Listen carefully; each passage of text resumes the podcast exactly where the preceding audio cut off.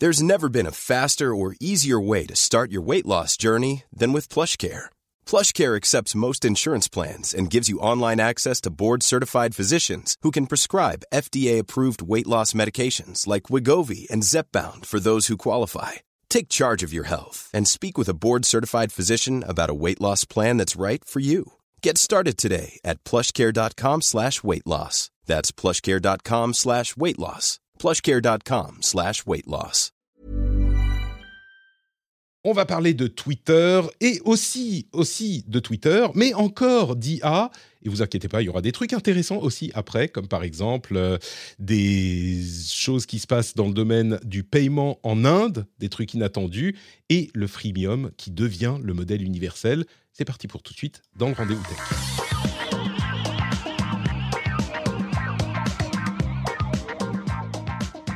C'est parti pour tout de suite. Qu'est-ce que ça veut dire Écoutez, euh, dites-moi en commentaire et sur Twitter si vous savez ce que ça veut dire. Moi, je suis victime de ces intros complètement euh, faites sur le moment. C'est pas grave, l'émission va être intéressante quand même. Pas parce que moi je suis là, mais parce que j'ai deux journalistes sérieux pour compenser un petit peu de mon amateurisme. D'une part, de ce côté, on a Leïla Marchand qui nous revient après ouf, au moins vachement longtemps, qui est là des échos. Bonjour Leïla, comment ça va? Bonjour, ça va? Oui, euh, journaliste aux échos et depuis trois mois en charge du secteur euh, informatique et électronique, donc très sérieux, c'est vrai. Oui. Euh, donc voilà, je suis contente d'être avec vous. Je veux pas te mettre la pression, mais tu vas devoir dire des trucs super intelligents. hein. Donc, j'espère que tu es préparé. On a Sans également pression, bien sûr. Damien Likita Caruso qui nous vient du Parisien, lui qui est également en charge de la section tech. Bonjour Damien, comment vas-tu? Bonjour à tous. Eh bien, tout va bien. hein. On est très content de participer à ce podcast. Donc, euh, moi, je m'appelle Damien Licata Caruso et je couvre tous les sujets de tech euh, grand public. Donc, ça va de l'IA, la cybersécurité, les robots, l'électronique, tout ce qui est un processeur, en gros, euh, qui fait appel à des algorithmes. Très bien, merci d'être avec nous. Tu étais déjà venu il y a un certain temps. Tous les deux, c'est ça fait quoi? Plus un an et demi, quelque chose comme ça? Peut-être même plus euh, que vous n'êtes pas venu. Donc, euh, un grand euh, plaisir de vous avoir à nouveau. Et oui, tu parles d'IA, incroyable. Je crois que tu vas nous... On n'en parle jamais hein, depuis quelques mois d'IA dans l'émission. Donc, tu vas nous expliquer ce que c'est. Mais surtout, tu nous teasais avant qu'on lance l'enregistrement un truc inattendu que tu as fait avec euh, l'IA. J'ai très hâte de savoir de quoi il s'agit. Sachez simplement, en petit teasing, qu'il y a euh, du fromage dans cette histoire. N'est-ce pas? Donc, euh, on va voir ce que ça donne. Ça, c'est, on fera pas mieux en termes de teasing aujourd'hui. C'est ça, exactement. L'IA au fromage. Et je crois qu'on a le titre de notre épisode. Parfait. Euh, avant de se lancer dans les sujets principaux, je voudrais remercier, remercier très chaleureusement les auditeurs qui soutiennent l'émission.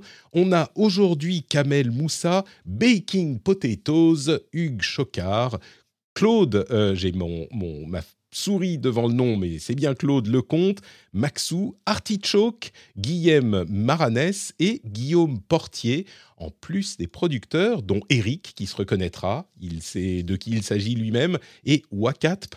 Merci à vous tous de soutenir l'émission, les gens qui soutiennent depuis peu, et ceux qui soutiennent depuis longtemps, et ceux qui soutiennent au niveau producteur.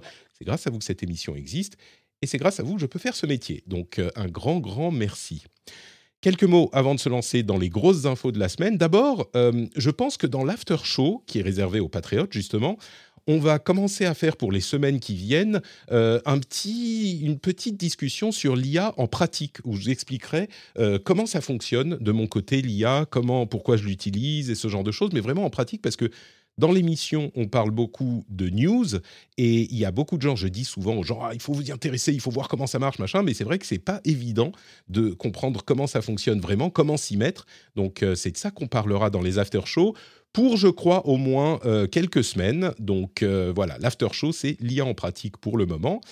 N'oubliez pas également le sondage, hein, le- les notes sont, non, le sondage de- de- des auditeurs 2023 dont je vous parle depuis quelques semaines. Alors on a presque 1000 personnes qui ont répondu, c'est incroyable. Si vous voulez faire arriver à 1000, vous pouvez répondre aussi. Le lien vers le sondage où je vous pose des questions sur euh, les, ce que vous aimez, ce que vous aimez pas dans les émissions, si vous soutenez, pourquoi, pourquoi pas, etc.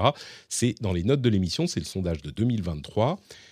Et enfin, si vous regardez sur Twitch en particulier, euh, je vais faire Battle for l'événement caritatif du 21 au 23 avril, je vous en ai déjà parlé, et je vais streamer beaucoup euh, pendant ce week-end-là.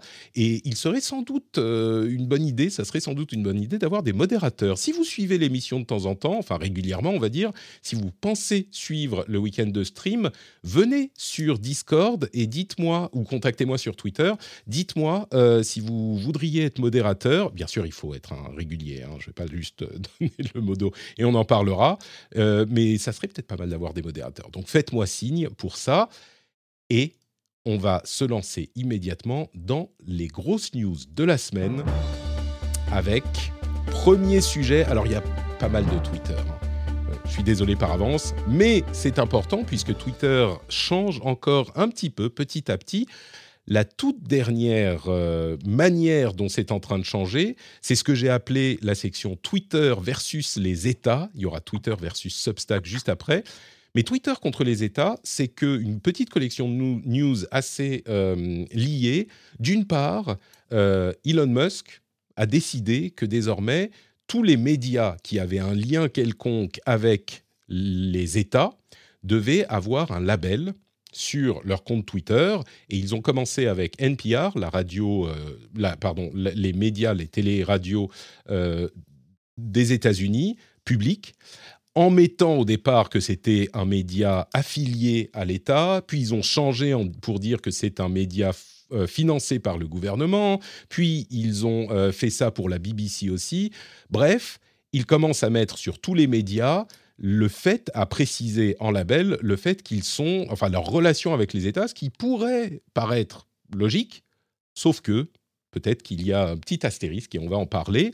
Euh, il y a également d'autres choses qui se passent à ce niveau, c'est que euh, Twitter a arrêté de limiter la portée des comptes du Kremlin, y compris celui de Poutine. Ils étaient, depuis le début de la guerre en Ukraine, limités dans leur... À vrai dire, ils n'apparaissaient pas dans les recommandations, ils n'étaient pas poussés par l'algorithme. Ça n'est plus le cas. Ils sont maintenant euh, traités comme des médias, comme tous les autres euh, comptes, et ils apparaissent, enfin, on ne sait pas exactement, mais en tout cas, ils apparaissent dans les recommandations de l'algorithme. Il y a également une autre histoire qui euh, contrevient à l'idée de liberté de parole, comme souvent euh, promue par euh, Elon Musk, c'est que un journaliste indien a reçu une demande du gouvernement indien, enfin plutôt Twitter a reçu une demande de suppression d'un tweet d'un journaliste indien, et Twitter, au lieu de le supprimer uniquement pour l'Inde, comme ça aurait été le cas par le passé, l'a supprimé dans le monde entier. Donc ça peut être un détail, mais c'est quand même notable. À côté de ça, l'Allemagne a signalé à Twitter qu'ils n'ont pas justement supprimé des contenus illégaux euh, signalés par les utilisateurs, ce qui est contraire à la loi aujourd'hui en Allemagne. Euh, Elon Musk a visiblement découvert la chose et il a répondu à un compte parodique de Twitter qui disait euh, que, enfin, qui relayait cette information véridique en disant ah j'en ai jamais entendu parler, d'où est-ce que ça sort, est-ce que vous avez les détails Et c'était un compte parodique qui était abonné à Twitter, donc il y avait la blue check mark. Il avait l'air, il répond à tout le monde, hein, mais il avait l'air de ne pas s'être rendu compte que c'était un compte officiel parce qu'il y répondait comme un compte officiel. Bon, euh, on pourra commenter également. Et enfin, une autre note importante dans ce contexte, c'est que les API de Twitter ont été analysées, les nouvelles API de Twitter ont été analysées par des chercheurs qui disent que les nouveaux plans, en fait, ne correspondent pas à leurs besoins pour analyser peut-être, par exemple, l'influence que peuvent avoir des campagnes de désinformation ou ce genre de choses sur euh, le site. Les nouveaux plans ne correspondent pas à leurs besoins. Le plan à 100 euh, dollars par mois est, beaucoup moins bon que l'ancien qui était gratuit et que bien sûr, les comptes qui coûtent 40 euh, 000 dollars par mois sont trop chers pour leurs besoins. Donc la recherche risque d'être impactée. C'est un petit résumé de trucs qui semblent peut-être pas tout à fait liés, mais je suis curieux de savoir ce que vous en pensez. Je vais peut-être me tourner vers Leïla. Moi, évidemment, j'ai un avis assez tranché sur la question. Enfin, évidemment, non, pas forcément, mais c'est le cas en l'occurrence. Peut-être sur le sujet des médias euh, affiliés aux États ou financés par les États, est-ce que on peut légitimement dire, euh, enfin comprendre la démarche d'Elon Musk qui dit, oh bah il n'y a pas de raison. Euh, ah oui, je ne l'ai pas précisé, mais c'est évident. Auparavant, les médias qui étaient labellisés d'une certaine manière, enfin d'une manière ou d'une autre, comme étant liés à un État, c'était des médias d'État, des médias contrôlés par l'État. On parlait notamment et principalement des médias russes et des médias chinois. Donc, pourquoi pas euh, dire que la BBC ou NPR sont financés par euh, les États-Unis, enfin par leurs pays respectifs, Leïla? Finalement, c'est raisonnable comme euh, décision, non? Mmh, ça a l'air d'être plutôt une décision politique de la part d'Elon Musk. il fait, on a l'impression qu'il fait semblant de ne pas comprendre la différence entre médias d'État, médias en partie financés par un État, et que c'est une petite revanche de sa part sur NPR. Enfin, il choisit bien ses combats. Il a visé NPR, il a visé la BBC on, enfin, il vise les, on dirait les médias avec qui il n'est pas toujours d'accord, parce que quand on, quand on regarde le budget de NPR, ils ont, ils ont précisé qu'ils recevaient seulement 1% de leur budget, de leur financement auprès du gouvernement américain. parce que sinon, si on va par là, bah, c'est vrai que toute la presse française, qui est en partie subventionnée, d'ailleurs, on le rappelle euh, c'est quelque chose euh, que les lecteurs nous rappellent assez souvent dans les commentaires en disant vous êtes euh, subventionné, donc j'ai le droit de lire cet article gratuitement, par exemple, ou alors vous n'êtes pas indépendant parce que vous êtes subventionné. D'ailleurs, j'ai regardé récemment les subventions. Donc, d'ailleurs, Damien, ça, tu, tu, me diras si tu as les mêmes chiffres, mais j'avais vu plus de 16 millions d'euros de, de budget pour le groupe Les Échos, les Parisiens, qui a été donné par l'État en, en, 2021. Mais euh, c'est aussi une petite partie seulement, parce que par exemple, le dernier chiffre d'affaires des Échos, juste le journal Les Échos, c'est 90 millions d'euros. Donc, est-ce qu'on est, euh, on peut dire qu'on est financé par l'État ou pas euh, De même, dans ce cas-là, est-ce qu'il faudrait mettre tous les financements? Enfin, est-ce qu'on précise sur, sur Twitter, dans le label, à qui appartient chaque. ça peut être instructif, mais après, enfin, jusqu'où on va dans, dans, le détail de la labellisation sur à qui appartient quoi, etc. Le débat est ouvert. Ça peut prêter à confusion, Damien. Tu, tu en penses quoi, toi? Bah, je pense que c'est quand même une forme de rééquilibrage parce que pendant, pendant des années, RT ou euh, d'autres d'autres médias russes étaient vraiment euh, un peu stigmatisé avec cette étiquette, euh, disant qu'ils appartenaient ou ils étaient au moins financés par un État, alors qu'on a l'étiquette euh, précise, c'était média euh, média d'État. Hein. c'était oui, média d'État. Donc média d'État, c'est extrêmement connoté, que ce soit les deux côtés de l'Atlantique.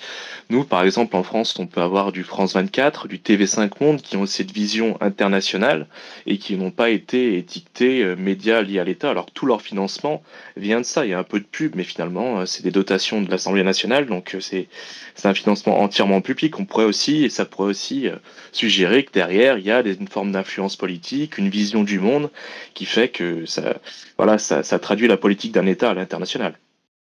Merci euh, Damien de prendre ce rôle-là, enfin que tu, tu, tu, penses certainement, mais ça me permet de ne pas avoir à me faire moi un petit peu l'avocat du diable pour défendre cette idée, parce que c'est vrai que sur le principe, sur le papier, on peut dire, bah oui, il n'y a pas de raison. Euh, finalement, ça rééquilibre. Euh, il y a une, euh, une comment dire, il y a une mention du fait que c'est des médias affiliés à l'État. Voilà en français comment c'est dit, affiliés à l'État russe sur les comptes, par exemple, de Russia Today.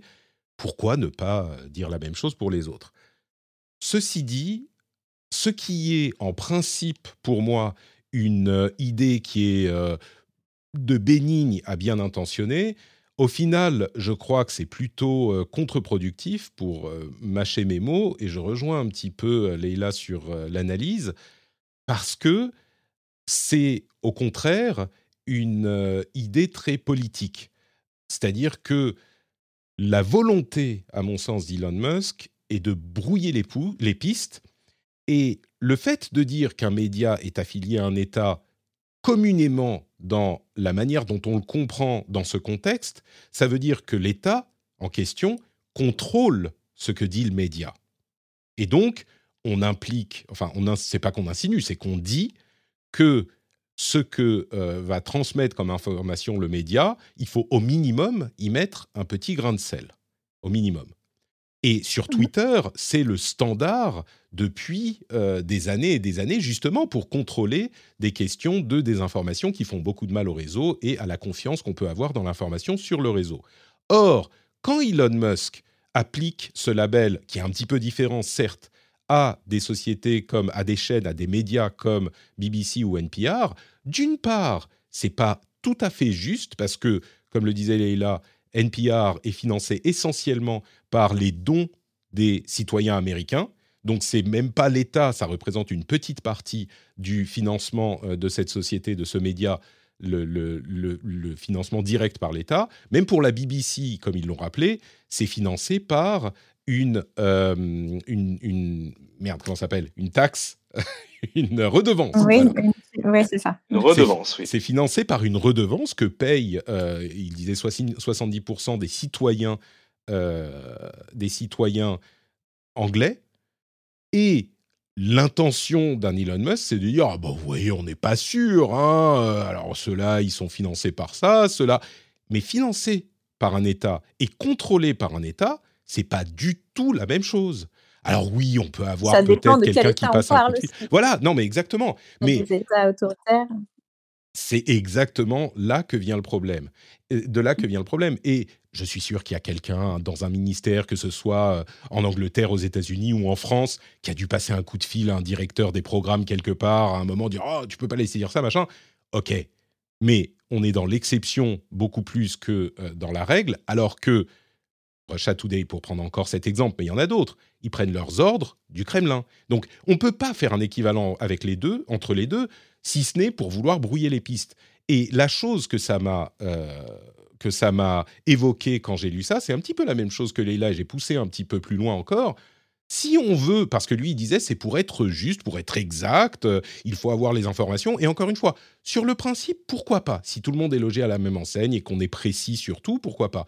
Mais dans ce cas-là, on pourrait préciser sur euh, chaque compte de chaque société du monde euh, d'où viennent, d'où sont ses intérêts, qui pourrait les influencer. Et au hasard, le compte d'Elon Musk, ben, on pourrait préciser qu'il est également euh, président et propriétaire de la société Tesla, dont une énorme partie du business se fait en Chine et à avoir avec la Chine. Et donc, c'est une question qui se pose depuis qu'il a racheté le- Twitter.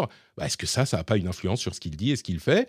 Franchement, la question se pose tout aussi légitimement et peut-être sans doute beaucoup plus que quand il dit la BBC est financée euh, par euh, l'État anglais. Et, et Mm. du coup, c'est l'intention qui est plus que suspecte pour moi, d'autant plus que dans le même temps, comme par magie, euh, les comptes du Kremlin, on voit leur euh, limitation complètement levée. Donc moi, ça me dérange vraiment. Leïla, pardon, tu, tu voulais ajouter quelque chose? Non, non, euh, t'as bien tout résumé, c'est ce que je voulais dire. D'accord. Damien, est-ce qu'on t'a convaincu qu'en fait euh, c'est suspect ou non, tu restes... euh, parce qu'il y a quand même, il faut différencier aussi la chaîne internationale de la chaîne nationale, du, de l'influence que peut avoir l'une ou l'autre. Et c'est vrai qu'une chaîne comme Russia Today, voilà, qui a une certaine audience, ou une chaîne euh, comme CNN ou comme la BBC, qui ont elles aussi une certaine audience, elles véhiculent quand même des idées politiques. Elles sont quand même associées à des prises de position euh, à travers le monde. Donc euh, c'est quand même pas pareil. Et c'est quand même aussi une chaîne internationale, typiquement France 24, ça a toujours été euh, le cas. C'est aussi du soft power, donc c'est quelque chose qui va avoir une influence sur la manière dont pensent les gens. Donc il faudrait quand même qu'il soit précisé à un moment ou à un autre que c'est quand même le réseau d'influence d'un État. Je je suis pas contre l'idée qu'on dise, par exemple, Fr- France 24, effectivement, c'est la voix de la France à l'international, euh, c'est tout à fait le cas. CNN, c'est une société privée, hein, donc euh, on est dans un autre euh, registre, même si ça, ça pose la voix de l'Amérique dans le monde, mais c'est du soft power, tu as tout à fait raison de le dire, mais c'est pas la même chose que Russia Today, qu'un média contrôlé par l'État. C'est pas la même chose. On n'a pas euh, le président qui appelle euh, le, le responsable des éditoriales de France 24 pour lui dire bah maintenant tu vas plutôt me faire taire cette news et à, moins qu'on ne sache pas mais enfin vraiment mais c'est ça qui est frustrant tu vois c'est que ça met la confusion et peut-être que en refondant proprement le système de labellisation des comptes Twitter on pourrait arriver à un résultat qui clarifie les choses d'une part c'est pas le cas aujourd'hui parce que c'est Elon Musk qui dit ah bah on va le mettre là, eux on va le mettre là. Et d'autre part, je pense que c'est pas l'intention. C'est Elon Musk qui est euh, bon peut-être que je me force à dire peut-être que je fais un procès d'intention à Elon Musk, même si vraiment je le pense pas. Euh, vas-y, vas-y, Damien. On conclut sur le sujet. Tu ne serais pas, le premier à faire un procès d'intention à Elon Musk. Après, lui, il est aussi, euh, il est aussi bloqué entre sa perspective à lui, qui est quand même de faire de l'argent à un moment ou à un autre, donc de créer de l'audience, de créer de la, la controverse, d'alimenter son réseau social. Mais aussi, il défend le principe, si on va au bout de sa philosophie, du premier amendement, de la liberté d'expression totale, et il faut dans ce cas-là ouvrir l'expression à tout le monde, c'est-à-dire que même les comptes du Kremlin elles devraient avoir le même reach que les autres comptes de NPR ou d'autres médias. Si on va aller, si on mettre tout le monde sur le même plan, euh, il faut, euh, il faut faire sauter les verrous qu'il y a pu avoir euh, depuis le déclenchement de la guerre, la guerre en Ukraine. Bienvenue en quoi 2010, 2013, 2014, quand c'était exactement la philosophie d'Internet. Tout le monde est libre de dire tout ce qu'on veut et tout se passe bien parce que tout le monde a la liberté de parole. C'est exactement ce qu'on dit depuis le début de, cette histoire de rachat. C'est l'idée qu'il défend, qui, en tout cas jusqu'à maintenant, n'a jamais fonctionné à mon sens et n'a jamais euh, créé autre chose que plus de chaos et plus de confusion. Et c'est pour ça que Twitter, après dix ans d'existence. Et Twitter, tous les réseaux sociaux du monde sont arrivés à la conclusion que, bah oui, il faut quand même euh, un minimum d'éditorial. Parce que sinon, euh, on, favorise le chaos et la désinformation. Mais ah, peut-être que Elon Musk va, va, créer une IA qui pourra faire ça proprement et bien. J'avoue que je ne suis pas hyper optimiste. Encore Elon Musk, je dis Twitter versus Substack, mais euh, c'est Elon Musk versus euh, les gens de chez, Substack. Qu'est-ce que c'est Substack? C'est un service de newsletter et de newsletter payant dont vous avez peut-être entendu parler, peut-être même sans le savoir, euh, puisqu'il a beaucoup de succès depuis quelques années. Il y a beaucoup de journalistes qui ont lancé leur Substack, qui est une newsletter, et qui génèrent des revenus parfois importants avec les abonnements à leur newsletter. Substack a décidé et a annoncé officiellement un truc qui était euh, une rumeur qui traînait depuis un moment, qui est la fonctionnalité Notes, donc les notes, qui est en gros un Twitter-like. En gros, Substack est une société qui va essayer de concurrencer Twitter avec une nouvelle fonctionnalité dans, au sein de leur service. Évidemment, ça n'a pas plu à Elon Musk, qui s'est mis à modifier la manière dont Substack est traité sur Twitter à un moment, on avait euh, une, une, restriction qui faisait que dans n'importe quel tweet dans lequel était présent un lien vers une page Substack, eh bien, il était impossible de le retweeter ou de le liker. Bon, ok, euh, traitement de, faveur. Je vous rappelle que la liberté d'expression, c'est super, il faut laisser tout le monde dire tout ce qu'on veut. Ok, ça, ça, on laisse tout le monde dire tout ce qu'on veut jusqu'à ce que ça nous dérange, hein, généralement chez ce genre de, personnes.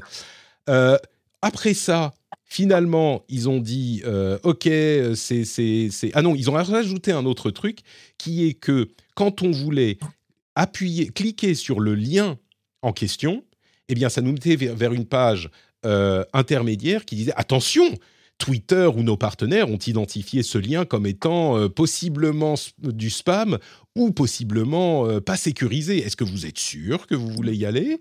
Évidemment, levée de bouclier, outrage. Et du coup, ce qui s'est passé euh, finalement, c'est que il a, supprimé toutes ces choses-là. Il, y a eu un échange de, euh, de, de, tweets. Euh, Elon Musk disant que Substack avait essayé de télécharger une énorme partie de Twitter pour créer leur clone de Twitter. Franchement, des deux, j'aurais tendance à croire, à ne pas croire Elon Musk, mais bon.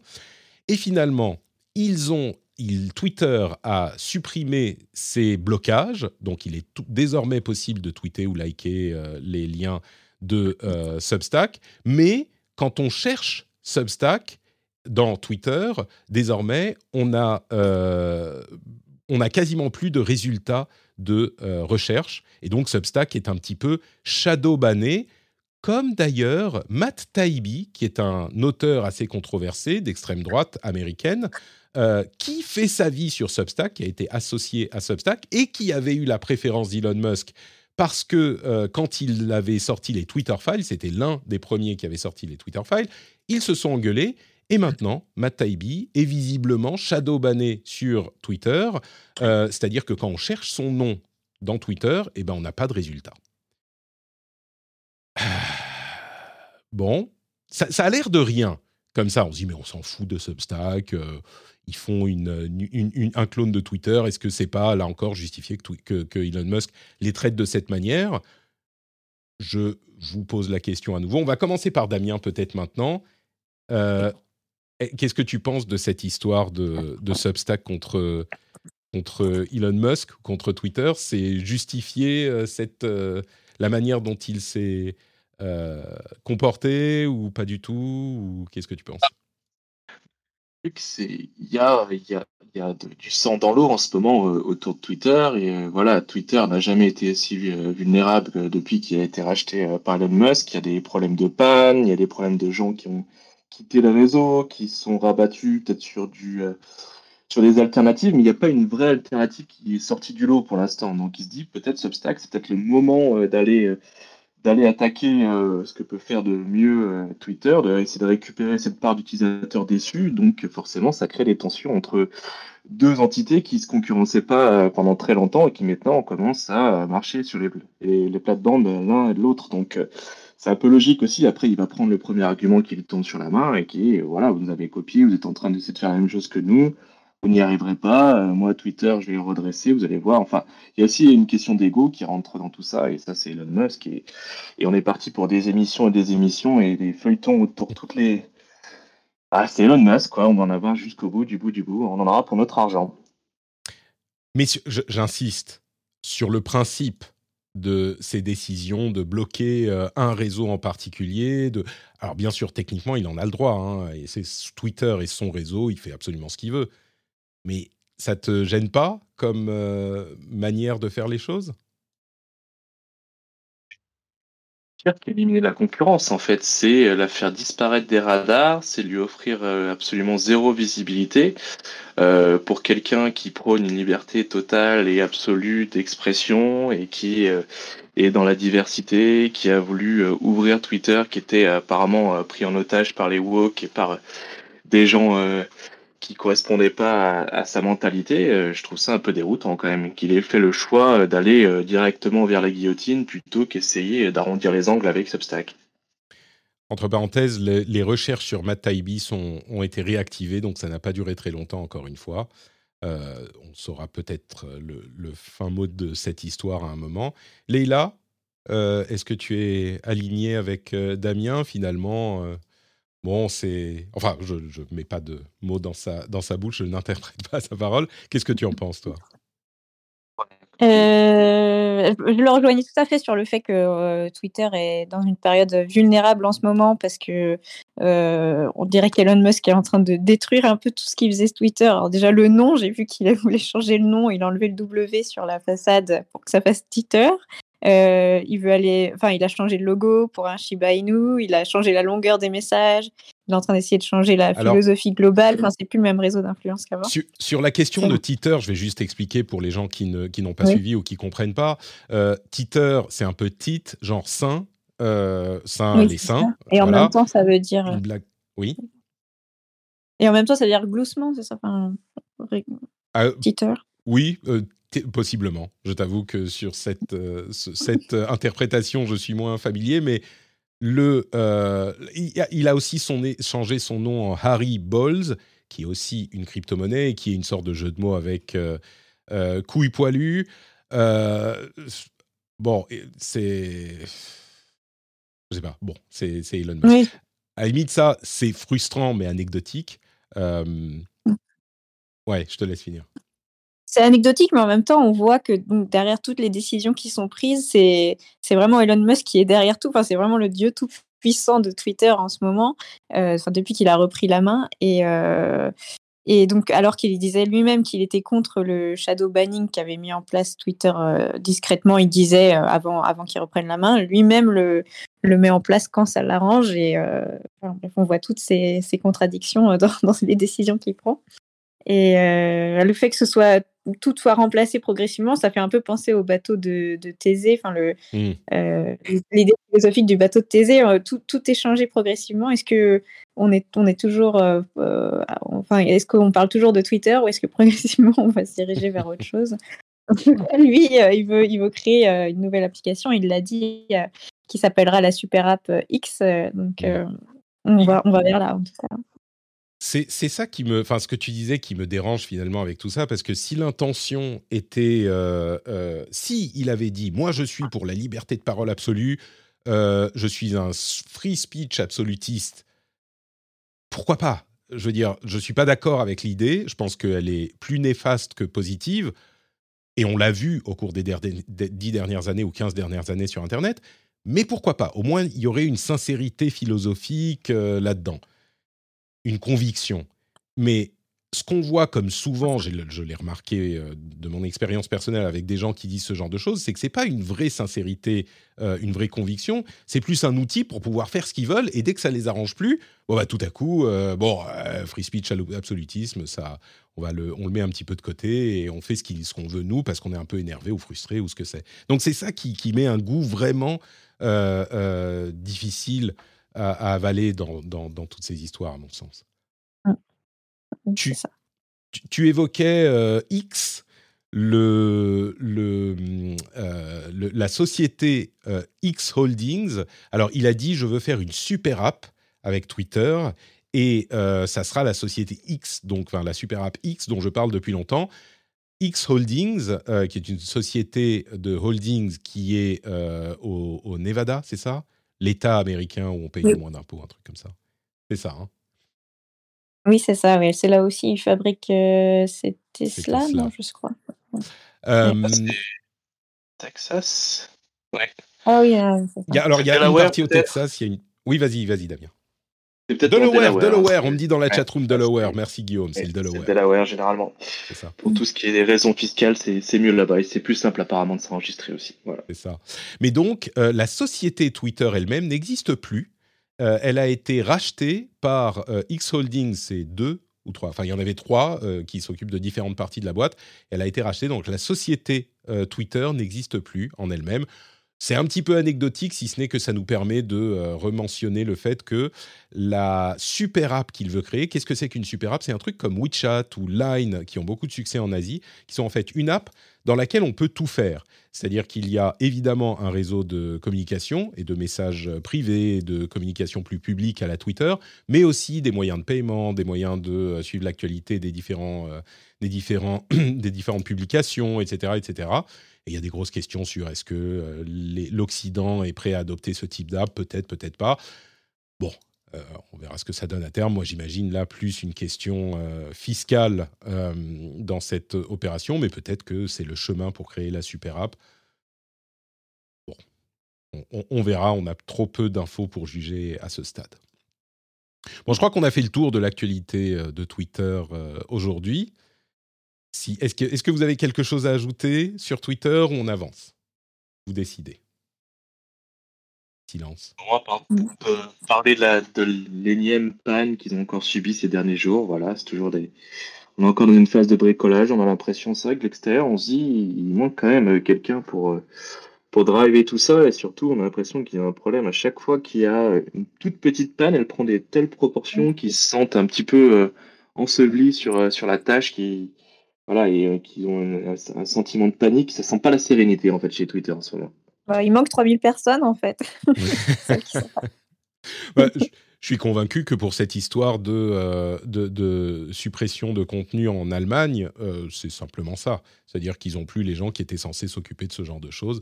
Est-ce que, du coup, ça me permet de poser une question, est-ce que euh, vous pensez, peut-être Damien, puisque tu amènes ce sujet, est-ce que tu penses que c'est des petits soucis qui sont réglés au jour le jour et que ça, ça, ça, ce- c'est pas si grave que ça?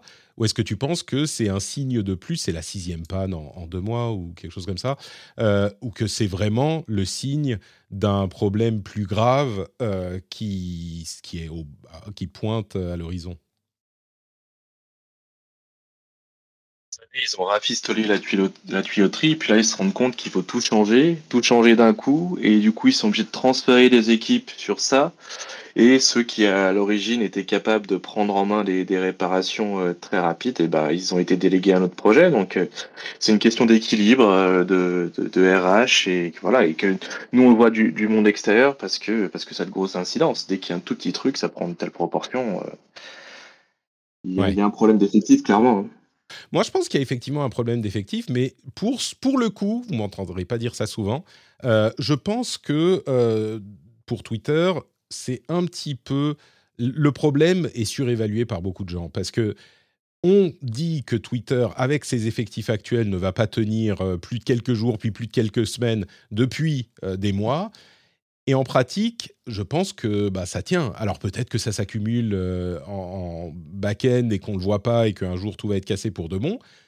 J'ai l'impression, moi, qu'ils tiennent le truc tant bien que mal. Euh, et je ne vois pas, en tout cas dans le, à court terme, Twitter techniquement se casser la gueule malgré ce qu'on disait il y a, euh, oui, il y a deux mois de ça, quand on, on a commencé à avoir des des rapports alarmistes d'anciens employés qui disent ah mais tu te rends pas compte Twitter c'est tellement délicat si tu touches à un morceau tout s'écroule machin dans deux semaines Twitter n'existe plus. Bon force est de constater que là ça marche encore même si effectivement on est revenu à des périodes dont seuls les plus anciens se souviennent. Si je vous dis fail whale vous, savez de quoi je parle ou pas? Si vous, si vous savez euh, bah vous, vous, ça vous rappellera des souvenirs. Fail Whale, c'était à l'époque du lancement de Twitter dans les allez, début 2010 un petit peu avant. Non, c'était quand 2000, euh, Oui, 2009, 2008, 2009. Il y avait des fail whales tout le temps. C'est quand le service ne tenait pas, et ben, il y avait la, la baleine qui s'affichait et, rien d'autre. Et c'était la fail whale. Et toutes les deux semaines, il y avait Oh mon Dieu, la fail whale, Twitter est down, qu'est-ce qu'on fait? On est obligé d'aller sur Facebook. Non, surtout pas ça. C'était marrant. Écoutez, on va passer à la partie suivante, non sans faire une petite pause pour vous parler de Patreon. Patreon, vous savez ce que c'est, c'est le moyen de soutenir cette émission. Si je devais avoir un label sur Twitter, ça serait cette émission où cet homme est financé par ses auditeurs et je pense que c'est le plus beau des labels qu'on puisse avoir. D'ailleurs, euh, j'aimerais envoyer une, une, demande à Elon Musk pour qu'il me l'applique quoi qu'il arrive, puisque c'est grâce à vous que cette émission existe et c'est grâce à vous que je peux continuer à vous informer toutes les semaines sur l'actualité tech, l'actualité gaming également. Et si vous voulez faire partie des formidables auditeurs qui deviennent patriotes, c'est une transformation entièrement euh, bénéficiaire. Bon, vous comprenez ce que je veux dire. Ça veut dire que ça vous améliore complètement des pieds à la tête et dans la tête et dans l'esprit, vous pouvez aller sur patreon.com slash rdvtech, vous sélectionnez le montant que vous voulez attribuer à un épisode et vous êtes débité très simplement à la fin du mois. Il y a plein de créateurs d'ailleurs sur Patreon, donc euh, je vous encourage à aller jeter un coup d'œil sur le site par principe et aussi peut-être créer un compte et euh, venir me soutenir et en soutenir d'autres potentiellement. Vous pouvez aller donc sur patreon.com slash rdvtech et regardez, en plus du fait de me soutenir, tous les bonus incroyables qui euh, seront à votre disposition. Des trucs vraiment euh, totalement fous, comme par exemple les after-shows. On va parler aujourd'hui d'IA euh, en pratique, comme je le disais tout à l'heure. Et il y a plein de bonus sympathiques comme la newsletter avec une petite partie étendue, etc., etc. Mais surtout, comme je le disais, deux choses. Le fait de soutenir un créateur que vous appréciez, qui n'a pas de financement de, l'État, euh, ni d'autres types de financement. Oh, il y a un petit peu de pub de temps en temps, mais enfin ça c'est un petit peu moins euh, éclatant qu'il y a quelque temps. Et surtout, euh, le fait que, comme je vous le disais, ça rend votre vie de, complètement scientifiquement 12% meilleure. C'est des scientifiques réputés qui ont établi cette donnée inaliénable, 12% de vie améliorée en soutenant le rendez-vous tech. Écoutez, moi je pense que c'est plutôt une affaire. Donc euh, je vous laisse aller voir sur patreon.com slash rdvtech. Ready to pop the question? The jewelers at BlueNile.com have got sparkle down to a science with beautiful lab-grown diamonds worthy of your most brilliant moments. Their lab grown diamonds are independently graded and guaranteed identical to natural diamonds, and they're ready to ship to your door. Go to Bluenile.com and use promo code LISTEN to get $50 off your purchase of $500 or more. That's code LISTEN at Bluenile.com for $50 off. Bluenile.com code LISTEN. Hiring for your small business? If you're not looking for professionals on LinkedIn, you're looking in the wrong place. That's like looking for your car keys in a fish tank. LinkedIn helps you hire professionals you can't find anywhere else, even those who aren't actively searching for a new job but might be open to the perfect role. In a given month, over 70% of LinkedIn users don't even visit other leading job sites. So start looking in the right place. With LinkedIn, you can hire professionals like a professional. Post your free job on linkedin.com slash people today. Et on enchaîne avec le reste de l'actualité et des sujets un petit peu plus, euh, plus rapides et pas moins intéressants, comme par exemple un petit journal de l'IA, c'est comme ça que, que je l'appelle désormais, le journal de l'IA, qu'on parle d'IA. Il y a plusieurs choses intéressantes qui ont été, euh, qui sont sorties, hein, comme toutes les semaines, dans, dans le domaine de l'IA. Euh, un truc que j'ai mis dans la newsletter de la semaine dernière d'ailleurs, c'est un- une vidéo très impressionnante d'un développeur qui s'appelle euh, Wyatt. Oula, je vais supprimer son, son volume. euh, euh, qui, qui a redéveloppé Flappy Bird avec ChatGPT sans coder une seule ligne. Alors il l'a guidé, hein, il est développeur, c'est un développeur qui est sur l'équipe de Diablo chez Blizzard, game director, enfin il connaît son, il connaît son boulot, mais il n'a pas codé une seule ligne. Et ça lui a donné à la fin un truc sommaire avec, en utilisant le programme, les codes de ChatGPT, qui a donné un véritable Flappy Bird, un clone, pas super incroyable, mais qui fonctionne sans écrire une seule ligne de code. Il y a d'autres choses. hein. Euh, J'ai vu aussi euh, le- la chanson, je vais pas vous la jouer, mais il y a la chanson euh, chantée par Jay-Z qui n'est pas Jay-Z. Je vous montrais la semaine dernière un clone de ma voix en anglais qui marchait pas mal. Bah là, il y a une chanson qui a été euh, créée avec la voix de Jay-Z sans qu'il chante une seule, euh, une seule parole. Et il y a un autre truc hyper intéressant euh, qui est Bloomberg GPT. Qu'est-ce que c'est que Bloomberg GPT C'est à mon sens un exemple d'une tendance qu'on va voir de plus en plus ces prochains, ces prochains mois. C'est les intelligences artificielles, les large language models qui sont entraînés sur des sets de données très spécialisés, moins nombreux que pour les trucs généraux comme G- ChatGPT euh, classique, mais euh, qui sont extrêmement précis, beaucoup plus précis que cela, sur ce type de données. Alors Bloomberg, c'est évidemment des données financières qui a été entraîné. Ils ont entraîné un modèle avec 50 millions de euh, données. Alors c'est beaucoup moins que ChatGPT, mais du coup, c'est uniquement leur, je crois pour 50% leurs données propriétaires à Bloomberg. Ils connaissent ce genre de choses et 50% de données plus accessibles. Mais du coup, euh, ça donne des résultats qui sont extrêmement probants pour l'analyse et euh, bah, tout ce qu'on peut faire avec euh, des données financières, avec une IA, beaucoup plus probant qu'un modèle plus général, et on voit ce genre de tendance un petit peu partout. On peut parler de ça. Avant, je voudrais quand même avoir plus de précision sur cette histoire de dégustation de fromage, Damien, qu'une IA a, a- a créé. De quoi s'agit-il?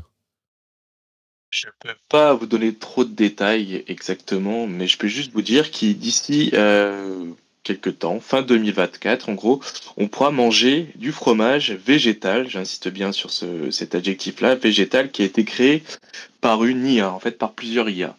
Ce qui s'est passé, c'est qu'il y a une start-up californienne qui a créé plusieurs modèles d'intelligence artificielle en utilisant le deep learning, mais aussi l'IA générative, pour euh, reproduire la texture, le goût, euh, mais aussi vraiment la, la consistance, le côté euh, moelleux, le côté aussi élastique de certains fromages.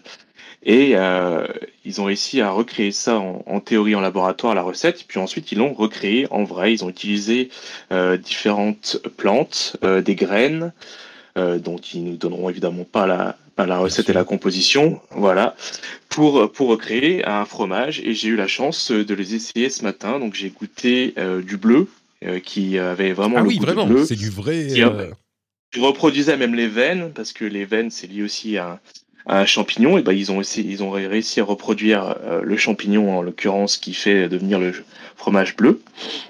Ils ont réussi en fait à tout recréer. Les protéines qui vont, les protéines végétales évidemment, qui correspondent aux mêmes protéines qu'on peut trouver dans du lait. Euh, et c'était assez impressionnant. Le goût est similaire, euh, la texture pareil. Et ça va être extrêmement difficile euh, de reconnaître. C'est un peu comme les photos générées par l'IA. C'est dur à un moment de, de, repérer ce qui est du fromage végétal, ce qui est du vrai fromage vraiment AOC qu'on peut connaître de la filière laitière. Vraiment? C'est-à-dire que, attends, même sur le goût, tu as été euh, convaincu? J'avais déjà eu cette expérience quand j'ai goûté de la viande euh, créée en laboratoire. Euh, voilà, on, on, en pense qu'on en veut. Mais ce fromage-là a déjà plus de chances d'être accepté parce qu'il n'est pas directement créé en laboratoire et on retrouve exactement le même goût, la même texture. Ah moi, je ne suis pas un très grand fan de fromage pourtant, mais c'est vrai qu'on ah, c'est pour ça que tu as été satisfait. Du coup. Non, non, non, non, quand même. J'aime bien, j'aime bien certains fromages, mais pour le coup, le bleu, euh, vraiment le goût de bleu. Et ça, le, mm. bleu, j'aime bien. Et voilà, c'était un vrai goût de Roquefort. Ils avaient reproduit ça à partir de plantes. D'accord. Effectivement, euh, l'IA n'a pas de limite. Euh, c'est intéressant de voir ce type d'application. personnellement, j'ai un problème avec le, avec les produits laitiers et donc euh, ça m'intéresse beaucoup ce que tu me racontes là. Eh oui, c'est une très bonne alternative, pas de lactose, on se retrouve avec les mêmes protéines qu'on peut avoir dans un produit laitier. Euh, ils ont même réussi, ils nous ont montré comment ils avaient réussi à recréer une mozzarella. La mozzarella, c'est un des plus compliqués à, à, créer parce que en fait, il y a ce côté onctueux, l'élasticité. Et eh ben ils ont réussi à le recréer. Ils ont même réussi à recréer la couleur, en fait, la, qu'on met sur une pizza euh, de la mozzarella, elle va brunir et ce, cette, couleur-là en fait vient du lactose. Et ben ils ont réussi à recréer une molécule qui ferait que cette euh, mozzarella, euh, mozzarella végétale va elle aussi brunir sur la pizza.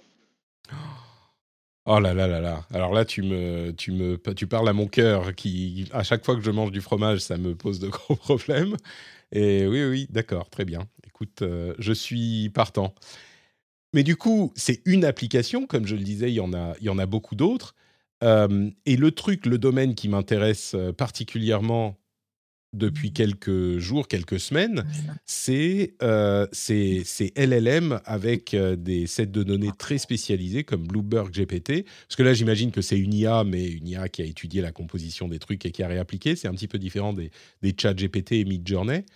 Euh, les, les, modèles ultra spécialisés, on commence à en voir un petit peu. Euh, j'ai l'impression que c'est là qu'on va vers ça qu'on va se diriger. Euh, Leïla, tu en as entendu un petit peu parler de ce type de modèle-là? Est-ce que ça peut vraiment proposer quelque chose de... alors, on, y va au doigt mouillé, hein, comme tout le monde sur l'IA, mais est-ce que ça peut proposer quelque chose de convaincant ou est-ce que, euh, bah non, ChatGPT va réussir à devenir de plus en plus spécialisé, mais dans tous les domaines en même temps qu'est-ce que tu, comment tu vois évoluer ces, ces outils euh, basés sur IA dans, dans les différents domaines d'application concrets? Euh, je trouve que c'est vraiment prometteur le côté IA spécialisé. Bah, Bloomberg, c'est typiquement vraiment le, le, bon exemple parce que ça, ça permet de, d'avoir des données plus sûres, enfin d'entraîner l'IA sur, sur des données que, que l'on maîtrise. Enfin, par exemple, Bloomberg lui a soumis toute sa base de données euh, financières. Euh, et donc de faire des, usages, enfin des, l'appliquer à des usages particuliers de manière euh, plus pertinente. Enfin, ils ont comparé les, les résultats de Bloomberg GPT avec ChatGPT justement et avec d'autres LLM et Bloomberg sur les, sur les applications financières, Bloomberg GPT s'avérait plus pertinent. Mmh. Et puis c'est, c'est pas du tout étonnant que ce soit le cas. Et, et, je pense aussi qu'au niveau modèle économique, euh, ce, sera, euh, ce sera aussi plus, plus pertinent. Enfin, ça permettra. Enfin, je sais que l'entreprise française Lighton, qui est aussi spécialisée dans les, dans les LLM, qui a, euh, elle, son, son projet, c'est justement de proposer des, des, intelligences artificielles spécialisées aux entreprises. Donc, par exemple, quand on les a rencontrés, ils nous ont dit, bah, par exemple, pour les échos, on pourrait scanner, enfin, on pourrait, pourrait analyser, traiter toute votre euh, base de données, vos archives,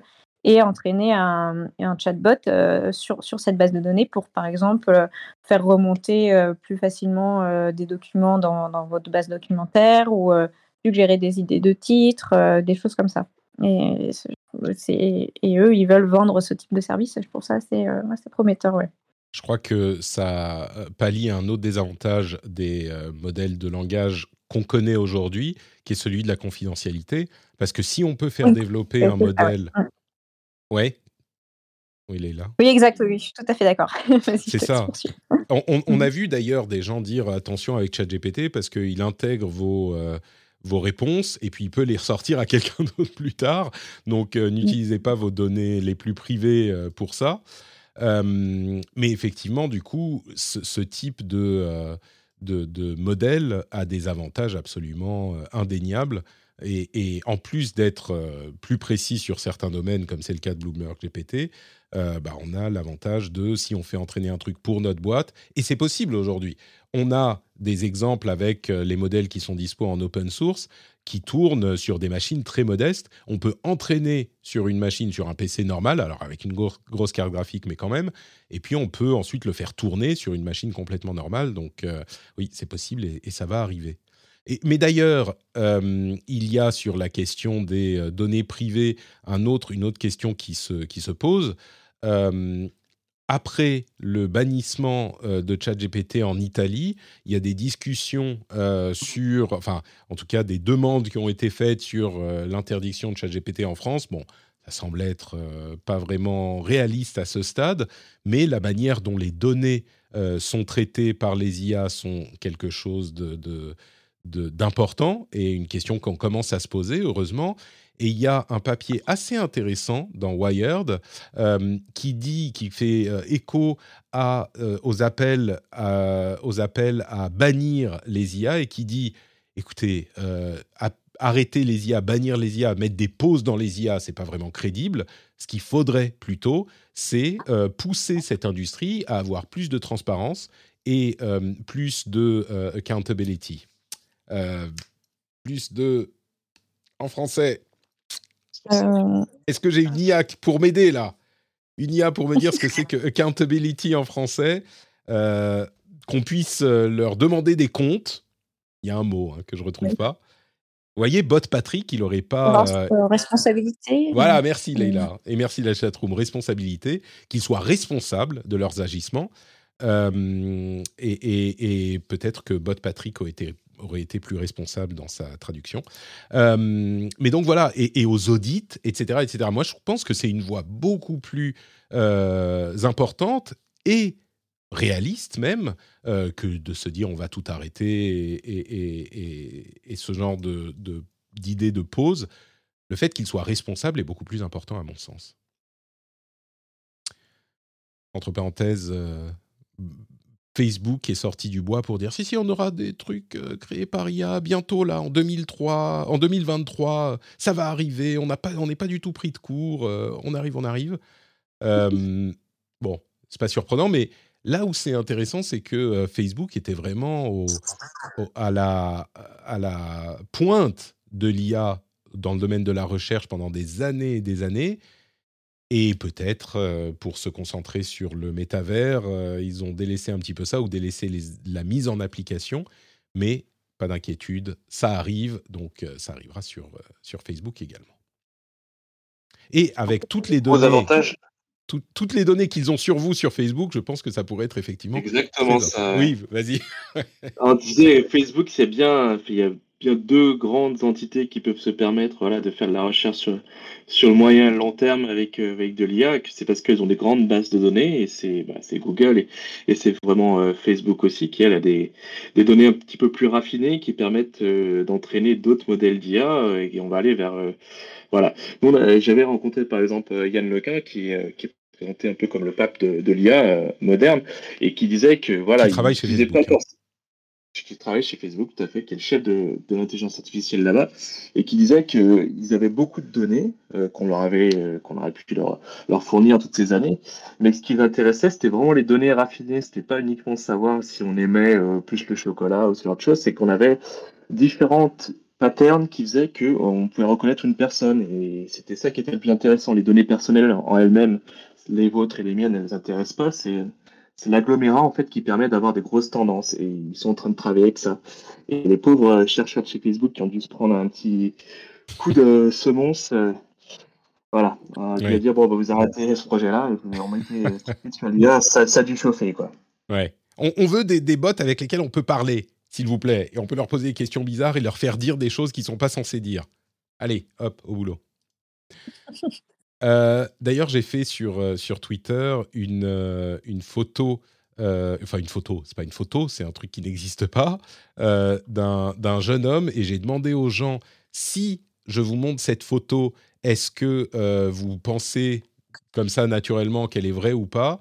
J'ai posé la question dans un sondage. Euh, 57% ont dit qu'ils auraient cru qu'elle était vraie. Euh, 14%, 15% ont dit j'aurais vu que c'était de l'IA. Et, le plus inquiétant finalement, euh, 28 27,8% euh, ont dit maintenant je me méfie de tout de toute façon. Donc euh, IA, pas IA, j'en sais rien, je me méfie. Et c'est vrai que quand on regarde très précisément, on peut peut-être se rendre compte que... Alors il y a un petit peu le style de mid-journée parce que c'est prévu pour. euh, Enfin, disons qu'on commence à s'habituer à ce genre de choses. Il y a une poche qui est un peu bizarrement foutue, il y a des boutons, machin. La peau est très lisse. Euh, mais il faut vraiment être... euh, faut vraiment regarder de très très près pour, euh, pour le comprendre. quoi. marge de progression. Ce qui est encore le plus effrayant, c'est que voilà, pour l'instant, on arrive à repérer sur certains détails, mais plus on connaît les détails et plus ils vont essayer de les gommer. Et d'ici peut-être deux ans, on aura des images absolument parfaites. J'irais même jusqu'à dire que le prompt que j'ai fait est fait pour faire un certain style. Euh, et je pense qu'il serait possible de raffiner déjà avec les outils actuels euh, le prompt, la, demande, pour que ces éléments-là soient moins facilement repérables. Euh, et puis, à vrai dire, que ce soit repérable ou pas, au bout d'un moment, comme je le disais tout à l'heure et dans les épisodes précédents, si on cherche à semer le chaos, bah, le fait de, faire dire aux gens, bon, bah, de toute façon, je me méfie de tout aujourd'hui, c'est le but est atteint, quoi. Et comme je le dis souvent, du coup, bah, le travail des journalistes est encore plus important et, et encore plus difficile peut-être. Donc, Leïla et Damien, bon courage. Les années à venir euh, vont être rigolotes pour vous. Moi, je suis là, je suis derrière mon micro, je, je commente et je rigole, donc ça va. Mais euh, vous, Je pense qu'on ne pourra pas compter sur un. Enfin, de plus en plus, ce sera difficile d'avoir un outil juste qui puisse euh, analyser l'image et dire que c'est de l'IA ou pas. Il faudra Ouais. S'appuyer sur un travail d'enquête, euh, vérifier, dire euh, dans ce contexte-là, est-ce qu'il y avait un photographe, est-ce qu'il y a vraiment telle Mm. personne ou non, parce que au-delà de ces techniques-là, enfin, ça va être compliqué de, de Ouais, démêler le vrai du faux. C'est-à-dire bah, qu'en regardant l'image, on entreprise- pourra plus dire si, si elle est vraie ou pas. Il faudra d'autres données euh, pour le comprendre. Oui, Il y a une entreprise qui va arriver avec une IA de reconnaissance d'images créées par des IA. Il y a forcément un moment où euh, les gens vont se lancer sur ce créneau-là aussi. Il y aura une, des IA spécialisées de vérification des images. Ça peut être, euh, ça peut remplacer les yeux d'un humain, donc pourquoi pas. C'est possible. Il y a déjà des outils de ce type-là. Aujourd'hui, ils marchent pas super, super bien. Euh, mais alors moi, je ne connais pas le fonctionnement, mais ça me paraît compliqué de faire vraiment un outil qui arrive à 100%, puisque les photos ressemblent à des photos. Donc, euh, bon, peut-être après, il y, a des, choses qu'on peut repérer, que l'humain ne repère pas. Il y a bien un outil qui mettait du bruit anti-IA dans les dessins des artistes, euh, que, qu'on ne voyait pas du tout nous-mêmes, mais qui perturbait les euh, modèles d'analyse pour qu'ils ne puissent pas les prendre en compte dans leur création ensuite. Donc peut-être, oui, c'est possible. Si, en tout cas, si c'est possible, ça va être fait parce que c'est absolument nécessaire. Euh, bon, sujet suivant. Euh, vous savez que le combat économico-technologique euh, fait rage entre la Chine et les États-Unis. Il y a, euh, on, en parlait la semaine dernière, une société qui a été euh, mise en, en- examen, mais enfin qui est étudiée par la Chine, c'est Micron, qui est un fabricant de processeurs, et on se disait, bah, c'est peut-être le début d'une euh, d'une réponse de la Chine aux États-Unis. Les experts qu'on voit aujourd'hui semblent dire que Micron était une cible assez évidente de la Chine pour une décision de ce type, mais qu'ils auront du mal à aller beaucoup plus loin parce que les fabricants de puces les plus importants, euh, pas les usines, mais les fabricants, euh, les, comment dire, les sociétés, eh ben, elles sont américaines. On parle de Nvidia, de Qualcomm, de Intel, et la Chine a besoin de ces puces, notamment Nvidia, pour euh, se développer dans le domaine de l'IA. Donc il serait compliqué pour la Chine de dire bah, on bloque les importations, par exemple, de euh, puces Nvidia comme en, tant que sanction euh, contre les États-Unis. Ça, ça semble, alors d'après ce qu'ils disent, ça semble un petit peu compliqué. Moi, ça me paraît cohérent, euh, ce qui prouve certainement que cet article a été écrit par une IA et que en fait, on peut être sûr de rien. Mais moi, j'y crois. Une IA chinoise, parce qu'on parle beaucoup des, modèles euh, américains, parfois des dérivés aussi de, modèles européens, mais on ne sait pas vraiment ce que fait la Chine en termes d'IA.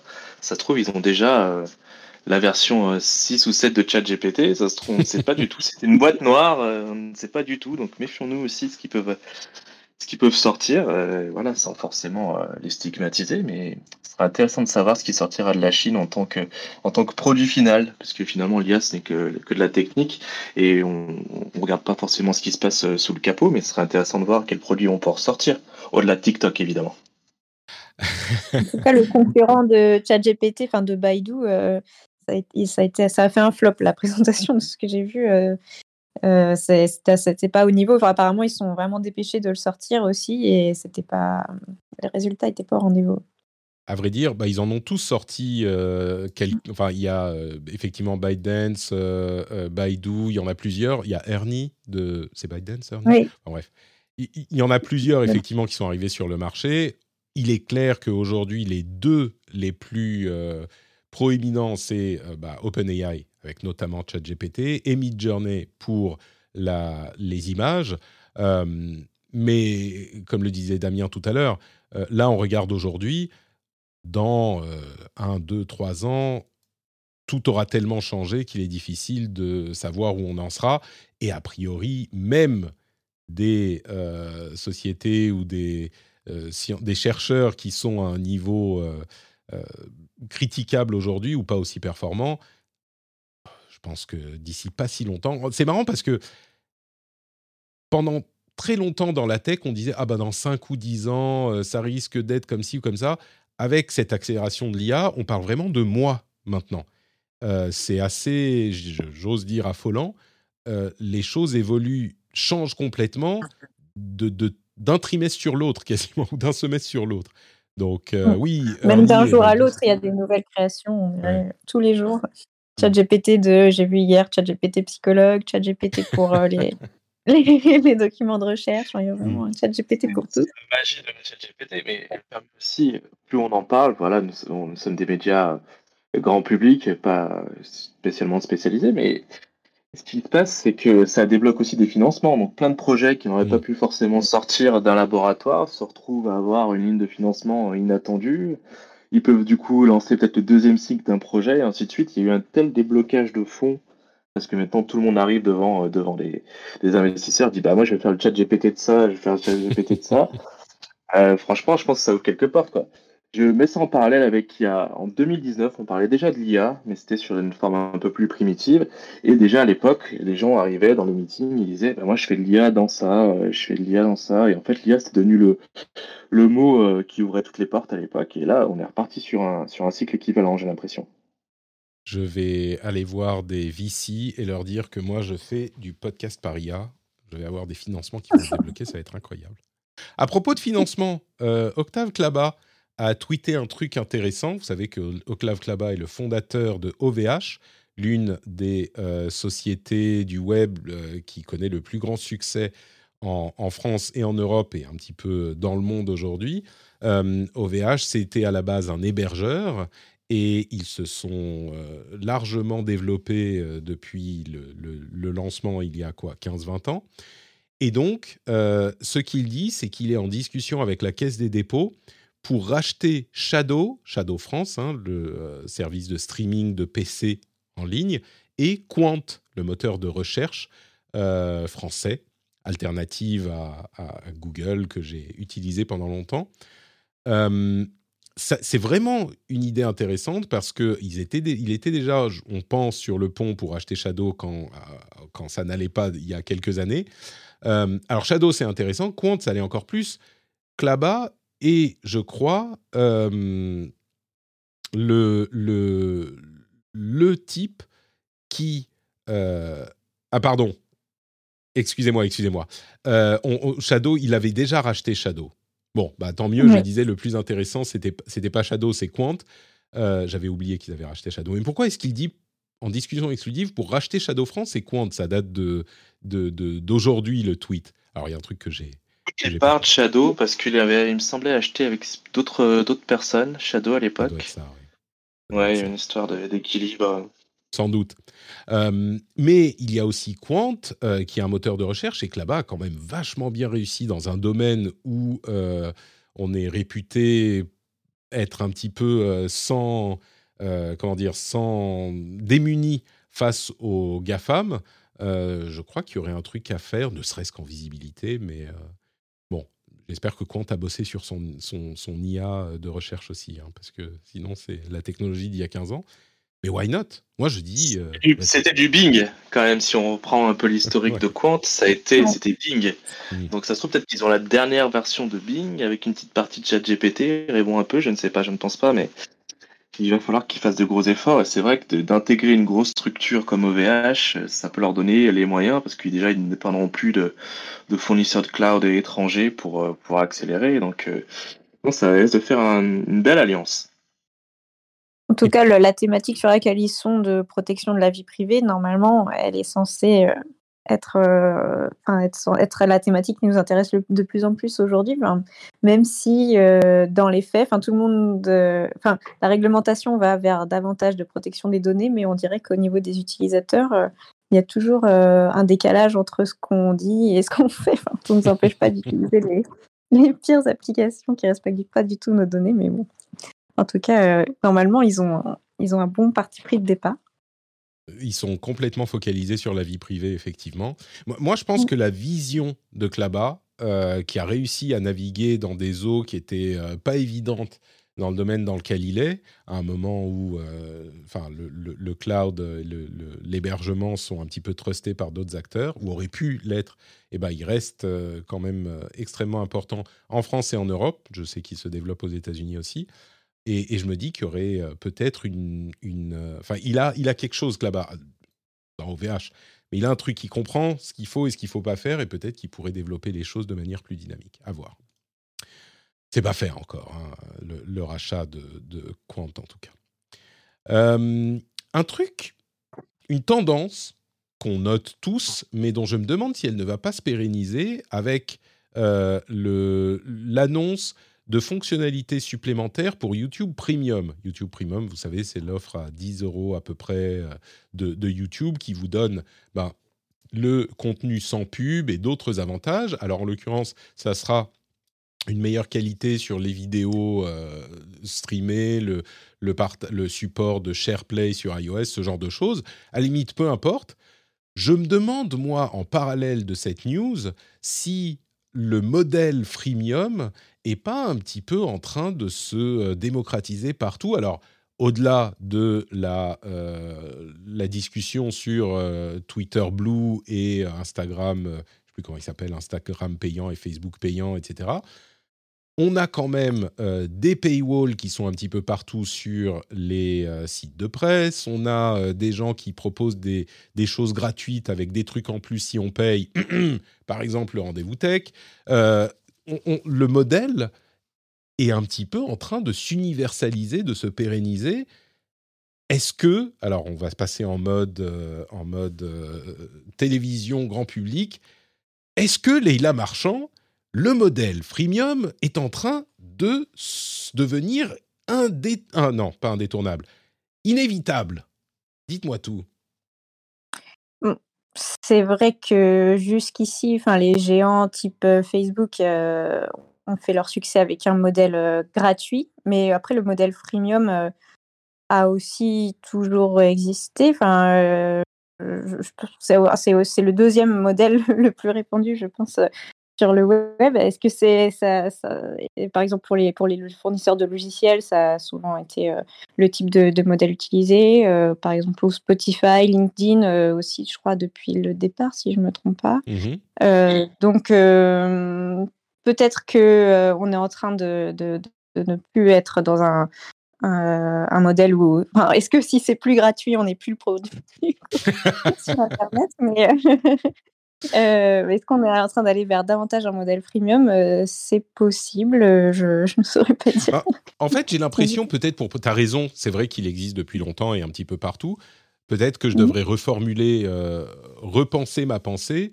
En fait, beaucoup de services qui étaient disponibles uniquement gratuitement sont en train d'installer une option payante.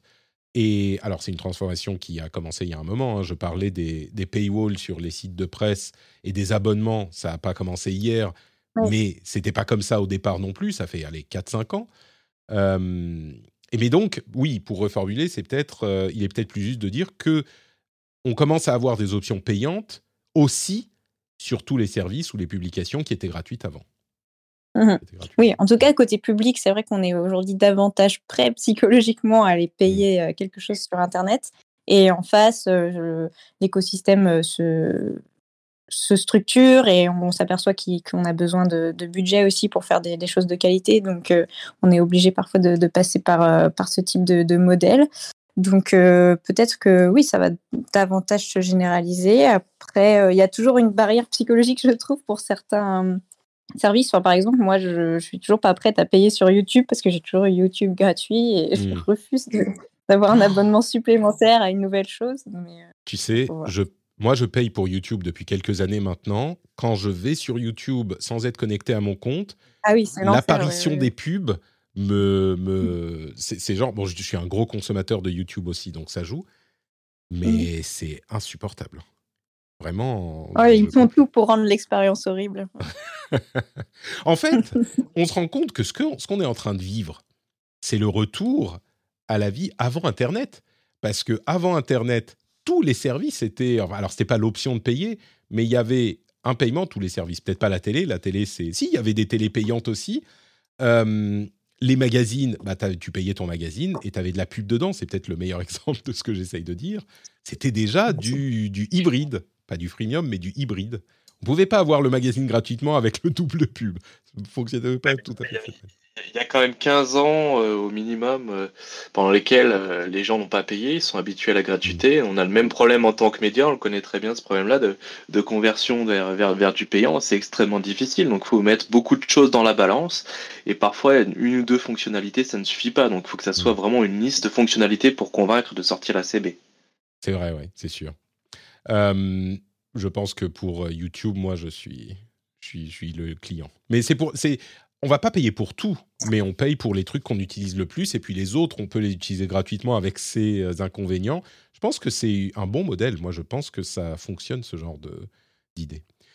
C'est surtout le modèle qui a été en place pour des centaines de jeux et je pense que les, les GAFAM regardent aussi les d'autres sociétés qui peuvent être cotées en bourse co- comme eux et qui se disent bah, ils arrivent à sortir beaucoup plus de rentabilité avec un jeu où euh, voilà sans citer des noms c'est quand même pas très évolué mais avec des options euh, freemium ils arrivent à sortir énormément d'argent de- de concepts et de petits logiciels euh, qui ne coûtent pas grand chose à faire. Donc pourquoi pas eux finalement? Le, le système Puis des aujourd'hui, jeux. comme euh, tout- enfin, le monde de la publicité euh, est, est en plein ralentissement, donc euh, Mm. ils cherchent peut-être aussi à avoir d'autres sources de revenus euh, que la publicité, parce que le, mo- le modèle de Google ou Facebook, c'est la pub. C'est sûr. ça, c'est bouleversé. C'est sûr, c'est sûr. Euh, bon, espérons qu'ils se mettent pas à faire comme les, comme les jeux mobiles où euh, il faut payer, mais sur le moment pour avoir le truc en plus. Au moins un abonnement par mois, ça va. Mais genre, ah, vous avez regardé euh, trois vidéos sans pub. Voulez-vous rajouter votre, euh, re- re-remplir votre dose d'énergie euh, anti-pubovore pour seulement 4,99€ Vous pouvez avoir 4 heures sans pub en plus. Ça serait pas impossible. Et on nous dit également dans la Malheureusement, chat. Patrick. Oui, pardon? Je dis, il faut bien payer, malheureusement, Patrick. À un moment, tu, tu dois bien savoir, toi. hein. Ta page Patreon aussi, voilà, à un moment. Ça ne peut ah, pas être gratuit, malheureusement. un nouveau Et système les alimenté abonnés par. payants Twitter, euh, ils ont encore une partie de publicité, je crois. Complètement, ouais. Ils ont la moitié de pubs en moins, mais ils en ont quand même. C'est pour ça que souvent on dit Oh, regarde, euh, les pubs, euh, ils- les gens qui n'ont plus de pubs en s'abonnant, bah, ils ont quand même des pubs. Moi, je pense que pour euh, le podcast euh, gratuit, ça va, on fait, euh, on fait des émissions d'une heure, une heure et demie. On a, allez, une, une coupure pub au début, une au milieu, une à la fin. Je pense que ça va. Euh, mais, mais peut-être qu'on pourrait faire un, un, bon système alimenté par IA euh, qui analyse en fonction de toutes les données qu'il a sur vous la quantité de pubs que vous pouvez supporter avant de ne plus écouter l'émission pour en mettre le maximum pour vous pousser à devenir patriote. Alors, je rigole. Je rigole. RGPD compatible, tout ça. Oui, c'est bon, peut-être euh, uniquement en sachant, tu sais, des données non personnelles, genre combien de temps tu utilises, je sais pas. Bon, on verra avec un avocat comment on peut le mettre en place. Non, je plaisante évidemment. Euh, mais moi, je plaisante. Mais je suis convaincu que ça va arriver aussi. Le, le fait de pousser autant de pubs pub que possible, peut-être, bon, peut-être par IA. Comme le disait Damien, c'est tout est par IA maintenant. Je, je, vous fais votre milkshake, il est fait par IA. Ah, super, je vais le payer le double. Bon. Euh, quoi d'autre, quoi d'autre? Ah oui, il y a un article que j'ai trouvé super intéressant sur Rest of World. Je vous encourage à aller euh, consulter ce site web euh, si vous ne le faites pas déjà. Rest of World, c'est un site qui euh, parle de ce qui se passe dans d'autres pays du monde dont on ne parle pas souvent. Et en l'occurrence, il y avait un article sur les soundbox, les soundboxes. Est-ce que vous savez ce que c'est que les soundbox Je sais que vous ne savez pas, donc, mais je pose la question quand même. Effectivement. Pas du tout. Non, je sais pas non.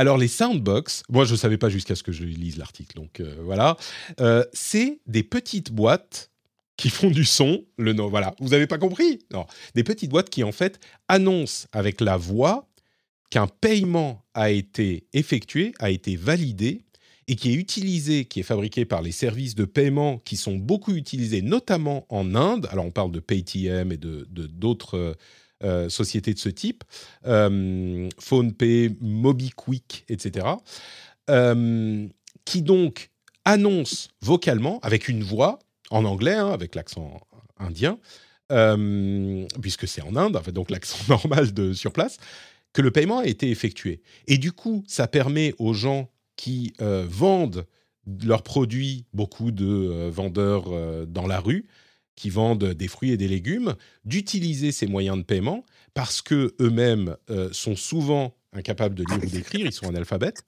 et euh, ils ont du coup un moyen qui permet de remplacer les paiements par cash, qui était facile à, prendre, en, enfin à utiliser, mais ils étaient bloqués par les moyens de paiement. Il y a euh, un témoignage qui est assez éloquent où la personne en question disait avant qu'on ait ces petites boîtes.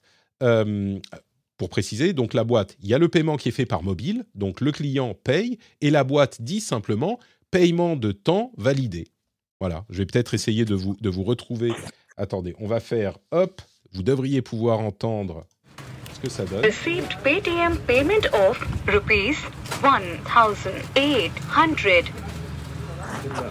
Voilà, c'est juste ça. C'est une petite boîte qui dit vous avez reçu un paiement de euh, 1100 rupees, rupees et euh, quand le paiement a été effectué par mobile.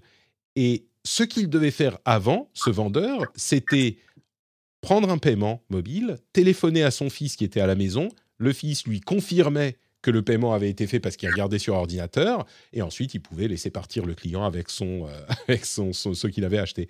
Et donc, c'est tout con, hein on est loin de l'IA, on est loin des euh, euh, euh, caprices d'Elon Musk, on est loin de tout ça. Mais c'est un truc hyper simple qui permet à ces vendeurs de continuer à travailler parce que les paiements sont de plus en plus mobiles et ils pouvaient simplement pas accepter ces paiements avant où c'était très compliqué puisqu'ils ne pouvaient pas lire la confirmation. Donc L'article sera dans les notes de l'émission, mais j'ai trouvé ça assez. Euh, ça, prend, ça nous permet de prendre un petit peu de recul sur euh, les questions tech parce que des choses vraiment importantes pour permettre aux gens de, de travailler, bah, c'est aussi ce genre de petits trucs. Voilà, maintenant vous saurez ce que sont les soundbox. Merci. Et le pire, c'est que je suis convaincu qu'il y a. Euh, alors, on va pas évidemment, ça nous concerne moins parce qu'on n'est pas dans ces configurations et dans ces pays, mais il y a des tonnes d'outils de ce type-là qui sont très loin de nos préoccupations à nous et qui changent véritablement la manière dont fonctionnent les vies et le commerce euh, dans d'autres pays, euh, qui, sont, qui nous passent complètement au-dessus. Et enfin, ça faisait longtemps qu'on n'avait pas parlé de, de crypto-monnaie. Alors, crypto-monnaie, c'est fini ou c'est pas fini? Euh, Decentraland, qui réunit les deux trucs euh, les plus populaires de ce monde-là, c'est-à-dire le métavers et les crypto-monnaies, c'est en fait un univers virtuel dans lequel on peut acheter des euh, zones, des, parties de, terrain en NFT et donc en crypto. Ils ont eu leur, leur sorte de Fashion Week cette année et il y avait une présence qui a diminué de 76% euh, dans Decentraland. Alors on pourrait se dire ah bah voilà ça y est métavers et crypto ha ha ha c'est terminé ça nous fait bien rire euh, c'est fini. Eh bien dans le même temps l'Ethereum a euh, gagné et remonté à 1900 dollars par ETH monté de 6% ces derniers 6 jours et même le Bitcoin est remonté au-dessus de 30 000 dollars euh, qui est le, plus haut niveau depuis presque un an. Et bon, ça reste bien en dessous de euh, la, du, crypto, du début du crypto winter en novembre 2021. Euh, non, enfin, c'était le, le, moment où il était le plus haut. Mais du coup, j'arrive pas à savoir si les crypto-monnaies, les NFT et tous ces trucs, c'est vraiment fini, ou si c'est vraiment l'hiver crypto et que ça va finir par passer évidemment, comme vous êtes, euh, vous avez une, puissance divinatoire tous les deux, euh, fonction de votre expertise et de votre sérieux. Je vous ai dit hein, que vous alliez, n'allez pas vous ménager aujourd'hui. Est-ce que vous pouvez nous dire si les cryptos c'est vraiment fini ou pas?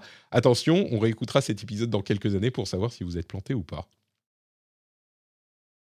Je vais sortir ma, ma, boule euh, de, de, Madame Irma, mais je pense qu'il y a eu une espèce aussi de, de moments de doute, mais qui est lié aussi à, la frénésie qu'il y a pu avoir en sortie de pandémie. Et les gens ont acheté tout et n'importe quoi, ils ont investi beaucoup d'argent gratuit.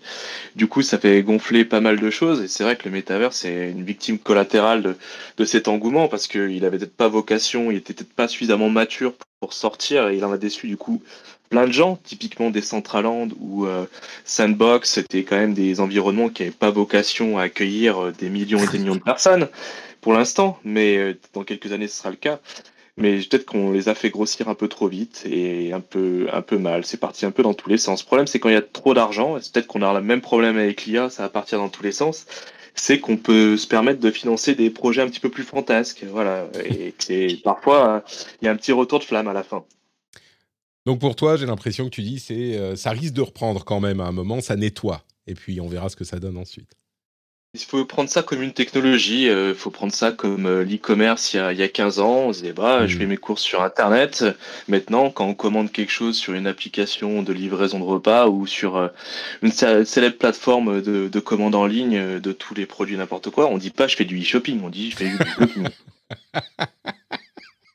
du e-shopping.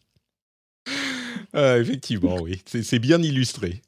Leïla, tu, euh, je, je, je, je, précise quand même que je suis pas, je suis pas tellement le, secteur des crypto-monnaies et, et, le métaverse et la NFT, c'est pas ma spécialité. Après, de, de ce que j'ai pu lire et voir euh, personnellement, j'ai l'impression qu'en tout cas, dans, euh, de ce qui est, pour ce qui est de Decentraland, j'ai l'impression qu'ils ont complètement négligé le contenu. Enfin, c'est un mauvais jeu vidéo, en fait, on pourrait dire, parce qu'il n'y a, a, rien à y faire et que c'est juste de la spéculation immobilière. Mais que sur le sujet des, des NFT, des, des cryptos, du, du métaverse, euh, dans, dans, certains secteurs, ça a l'air quand même de, de, de, bien marcher, enfin qu'ils ont, ils ont bien adopté euh, ces technologies-là, par exemple dans le luxe. Euh, il y a de plus en plus de, de, produits qui sont associés à des NFT ou à de la crypto permettent une expérience particulière et j'ai l'impression que ça, ça, leur réussit quand même. Enfin, en tout cas, de côté. Alors, Fashion Week, n'a pas eu de succès, mais il y a quand même euh, euh, eu un certain nombre de personnes à, y assister et j'ai l'impression que ça se pérenne. Après, je sais pas. ma boule de cristal est très fiable. bon, moi, ce que je dirais simplement en conclusion, c'est que euh, j'ai beaucoup plus confiance dans l'avenir et l'utilité de l'IA euh, que dans tout ce dont on vient de parler maintenant. Je m'engage pas trop. Hein. Je, reste prudent quand même. Pas encore l'IA dans le métavers, c'est pour ça. Eh oui, non mais c'est ça, c'est ça qui va tout changer en fait. Super bah, Merci à tous les deux. Je crois qu'on arrive à la fin de cet épisode du Rendez-vous Tech. Quel moment agréable et instructif passé en votre compagnie. Si on veut plus d'agréments et d'instructions, est-ce qu'on peut vous retrouver quelque part sur Internet? Euh, Commençons avec Leïla. Où es-tu quand tu ne passes pas ton temps à nous euh, informer dans le rendez-vous tech?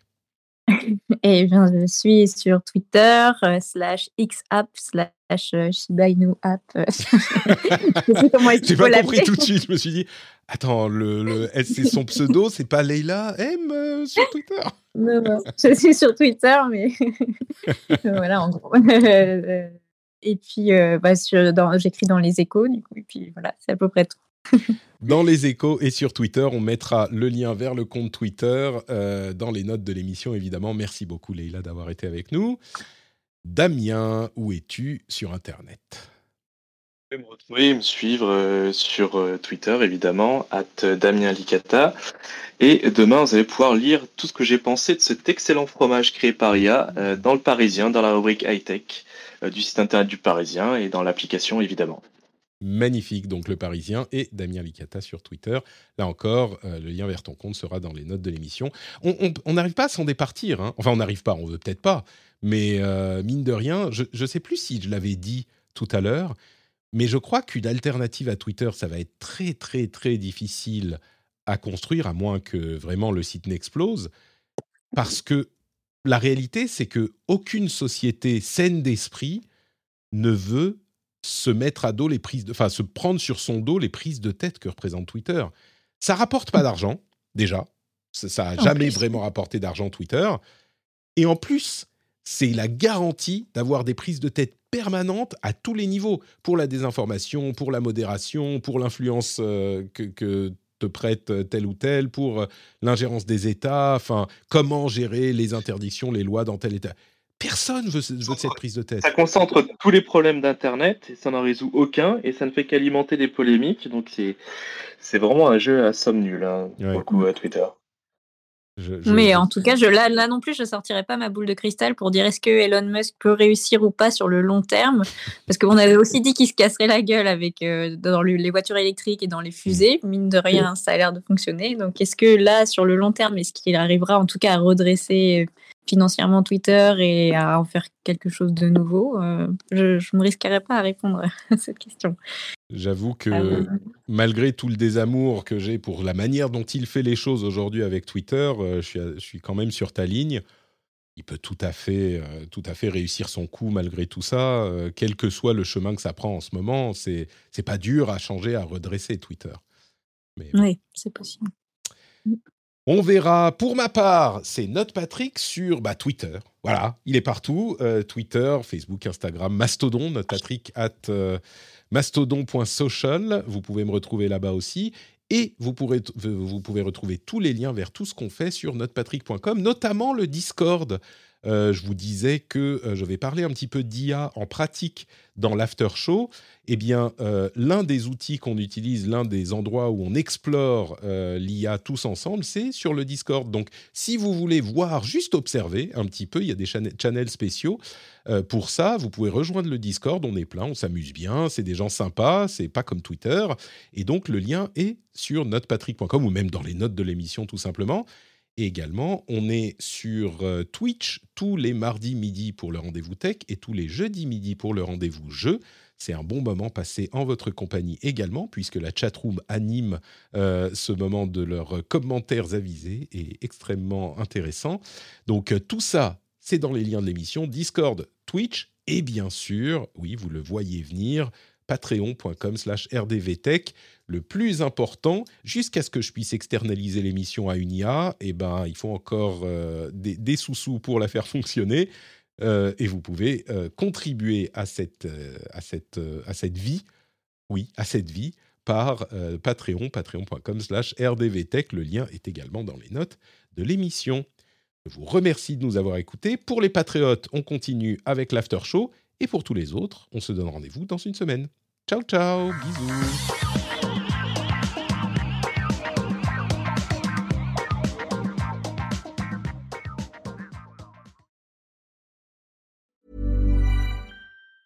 Planning for your next trip? Elevate your travel style with Quince. Quince has all the jet setting essentials you'll want for your next getaway, like European linen, premium luggage options, buttery soft Italian leather bags, and so much more And it's all priced at 50 to 80% less than similar brands. Plus, Quince only works with factories that use safe and ethical manufacturing practices. Pack your bags with high-quality essentials you'll be wearing for vacations to come with Quince. Go to quince.com slash trip for free shipping and 365-day returns.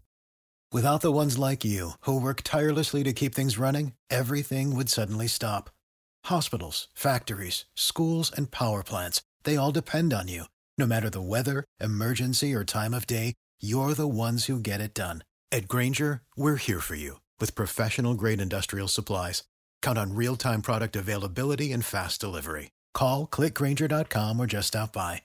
Granger for the ones who get it done.